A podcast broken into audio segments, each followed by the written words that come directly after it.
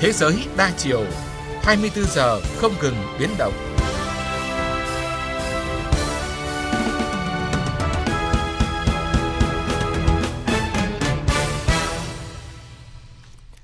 Trong vòng thu trực tiếp với, cùng với chúng tôi lúc này là biên tập viên Quỳnh Hoa.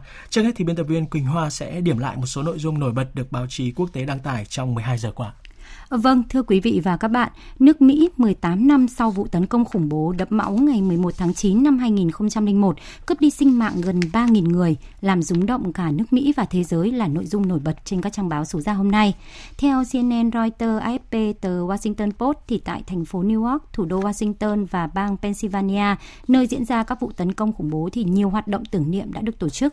Và vào tối nay, tên của các nạn nhân sẽ được đọc lên tại Trung tâm Thương mại Thế giới. CNN còn thông tin là thành phố New York đã ban hành một luật mới yêu cầu các trường công trên toàn bang phải tiến hành một khoảng thời gian mặc niệm hàng năm nhằm tưởng nhớ tới các nạn nhân trong vụ tấn công. Trong khi đó thì theo AFP là gần 18 năm trôi qua kể từ ngày đen tối nhất lịch sử Mỹ sau Thế chiến II thì hàng trăm thi thể nạn nhân vẫn chưa được nhận dạng.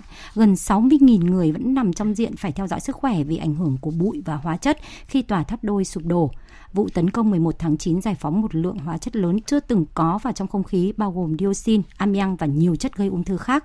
Những hình ảnh mà hãng tin AP đăng lại cho thấy là có rất nhiều khói bụi và các mảnh vỡ khi tòa tháp phía nam của Trung tâm Thương mại Thế giới sụp đổ.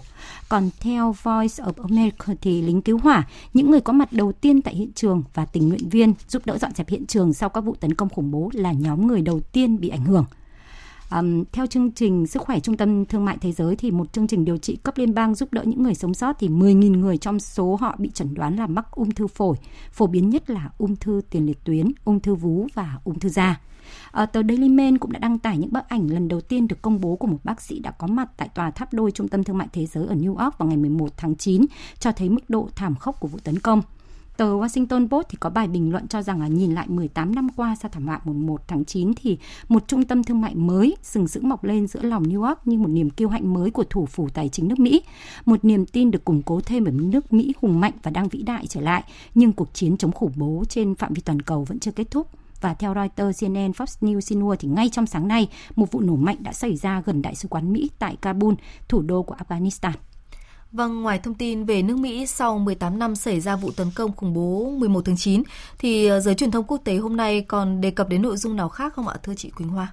Ờ, căng thẳng thương mại giữa Nhật Bản và Hàn Quốc chưa có dấu hiệu hạn nhiệt khi hôm nay Hàn Quốc đã gửi khiếu nại lên Tổ chức Thương mại Thế giới – À, theo AP và Washington Post, Yonhap Asian News, Japan Times, thì trong một động thái gia tăng tranh cãi thương mại giữa hai nước láng giềng, Hàn Quốc đã quyết định gửi khiếu nại lên Tổ chức Thương mại Thế giới về việc Nhật Bản hạn chế xuất khẩu các vật liệu công nghệ cao. Yonhap và Japan Times thì dẫn lời Bộ trưởng Thương mại Hàn Quốc Yoo Myung Hee tại cuộc họp báo công bố quyết định của Hàn Quốc cho rằng là việc Tokyo hạn chế xuất khẩu ba loại vật liệu cần thiết cho sản xuất chip và màn hình là hành động phân biệt đối xử trực tiếp nhắm vào Hàn Quốc và mang động cơ chính trị sau các phán quyết của Tòa án Hàn Quốc liên quan đến vấn đề cưỡng bức lao động. À, theo Bộ Thương mại Công nghiệp và Năng lượng Hàn Quốc thì sau khi gửi khiếu nại lên Tổ chức Thương mại Thế giới, Hàn Quốc và Nhật Bản sẽ phải tiến hành các cuộc đàm phán song phương để giải quyết vấn đề trong thời gian 2 tháng tới. Um, Thưa quý vị và các bạn thì một thông tin vui đối với ngành nông nghiệp Việt Nam, đó là quả nhãn tươi Việt Nam đầu tiên đã được nhập khẩu và giới thiệu với người tiêu dùng Australia hôm đầu tuần này. À, sau vải, xoài và thanh long thì nhãn là loại quả tươi thứ tư của Việt Nam được xuất khẩu vào Australia, một thị trường có tiêu chuẩn cao hàng đầu thế giới đối với các sản phẩm nông nghiệp. Thực tế này cho thấy là tiềm năng xuất khẩu của quả nhãn tươi nói riêng và hoa quả tươi Việt Nam nói chung sang Australia là rất lớn. Để có thêm thông tin về nhãn và câu chuyện xuất khẩu hoa quả tươi sang Australia thì ngay bây giờ chúng tôi kết nối điện thoại với chị Việt Nga, phóng viên Đài tiếng nói Việt Nam thường trú tại Australia. Xin chào chị Việt Nga. Dạ vâng, xin chào chị Phương Hoa, chào quý vị thính giả của Đài Tiếng nói Việt Nam ạ. À, thưa chị Việt Nga, chị có thể kể thêm thông tin về việc là lô nhãn tươi đầu tiên của Việt Nam được nhập khẩu vào Australia? Vâng ạ, để quả nhãn tươi của Việt Nam được nhập khẩu vào Australia thì hai nước đã phải đàm phán trong nhiều năm. Và ngay trong lúc hai nước còn đang đàm phán thì doanh nghiệp đã theo dõi sát và xây dựng vùng trồng tại huyện Hoài Đức của Hà Nội để mà đảm bảo quả nhãn tươi của Việt Nam đạt tiêu chuẩn mà phía bạn đưa ra. À, phía Australia cũng rất là quan tâm tới lô nhãn tươi đầu tiên nhập khẩu từ Việt Nam, nên Bộ Nông nghiệp và Nguồn nước Australia đã cử cán bộ xuống tận chợ đầu mối, nơi những quả nhãn tươi của Việt Nam được đưa ra thị trường để mà tận mắt đánh giá và chúc mừng lô nhãn tươi đầu tiên của Việt Nam. À, vâng, Australia là một thị trường à, khó tính. Vậy làm thế nào để quả nhãn tươi nói chung cũng như là các loại quả tươi khác của Việt Nam được nhập khẩu và giữ được chỗ đứng tại thị trường này ạ?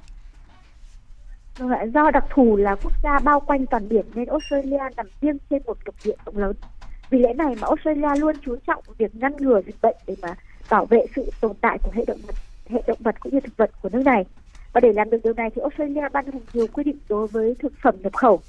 Và để vào được thị trường Australia thì đã khó xong, tuy nhiên thì cái việc duy trì thị trường cũng không kém phần thách thức bởi doanh nghiệp cần phải duy trì hàng hóa với chất lượng ổn định và phải tuân thủ mọi điều kiện mà phía bạn đưa ra để mà xây dựng được uy tín cũng là niềm tin đối với người tiêu dùng.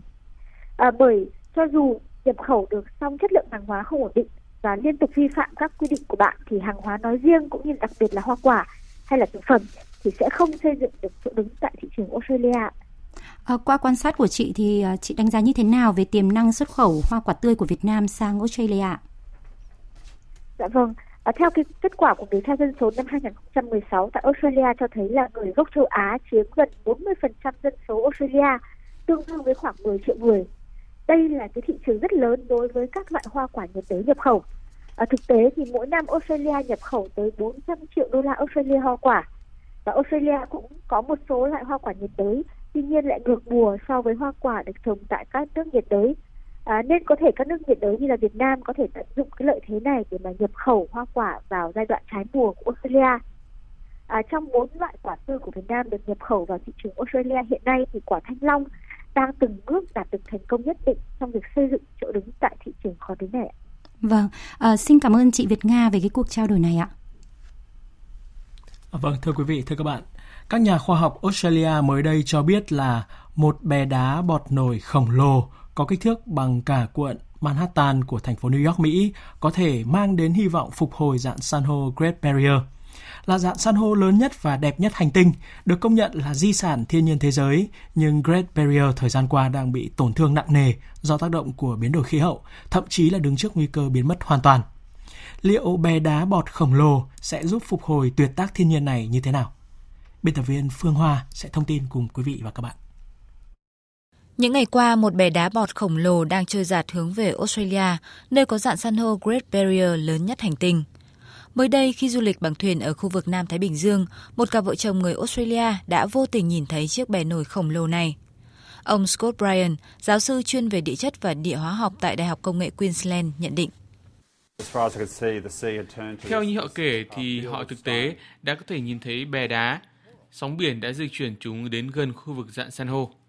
Thông tin từ đài quan sát trái đất của NASA cho hay, bè đá bọt này được các thủy thủ phát hiện lần đầu tiên vào ngày 9 tháng 8, vài ngày sau một trận phun trào núi lửa dưới lòng đại dương gần khu vực quốc đảo Tonga ở Thái Bình Dương.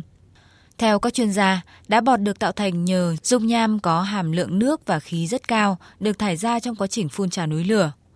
Các chuyên gia cho rằng nếu khối đá bọt này được đưa đến khu vực Great Barrier, nó có thể giúp bổ sung nhiều loại sinh vật biển đã biến mất tại dạng san hô do tác động của biến đổi khí hậu.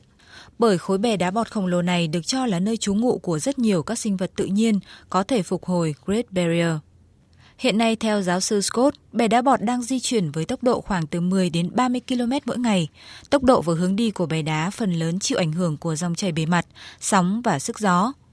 Giáo sư Scott cho biết, những sự việc như thế này xảy ra cứ khoảng 5 đến 7 năm một lần. Trước đó, hồi năm 2012, sau một sự kiện núi lửa phun trào dưới biển tương tự, giáo sư Scott và cộng sự đã phát hiện ra rằng các bè đá bọt là một cách tuyệt vời mà đại dương có thể tự phân chia và bồi đắp lại sự đa dạng của sinh vật biển ở các khu vực khác nhau.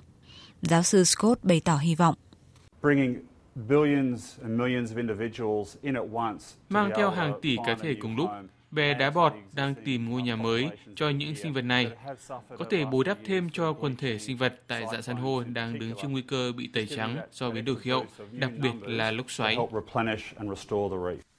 Mới tháng trước, chính phủ Australia đã hạ mức độ sức khỏe của dạng san hô Great Barrier, vốn đã bị tàn phá gần một nửa diện tích.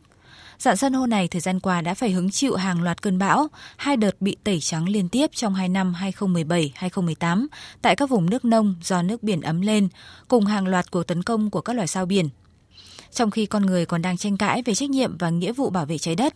Với chiếc bể đá khổng lồ mang theo hàng tỷ sinh vật tự nhiên này, giới chuyên gia hy vọng thiên nhiên và dạng san hô Great Barrier sẽ tự có cách hàn gắn vết thương cho chính mình. Quý vị và các bạn đang nghe chương trình VOV đồng hành chiều của Đài Tiếng nói Việt Nam. Trước khi đến với chuyên mục Điểm đến Việt Nam, mời quý vị và các bạn cùng thưởng thức ca khúc On My Way của Alan Walker, Sabrina Carpenter và Faruko. I'm sorry, but don't wanna talk. I need a moment before I go. It's nothing personal. I draw the blind Cause even if they understand, they don't understand. So then when I'm finished, I'm all about my business and ready to save the world. I'm faking my misery, making my bitch can be everyone's favorite girl. So take aim and fly away. I've never been so wide awake. No, nobody but me can keep me safe,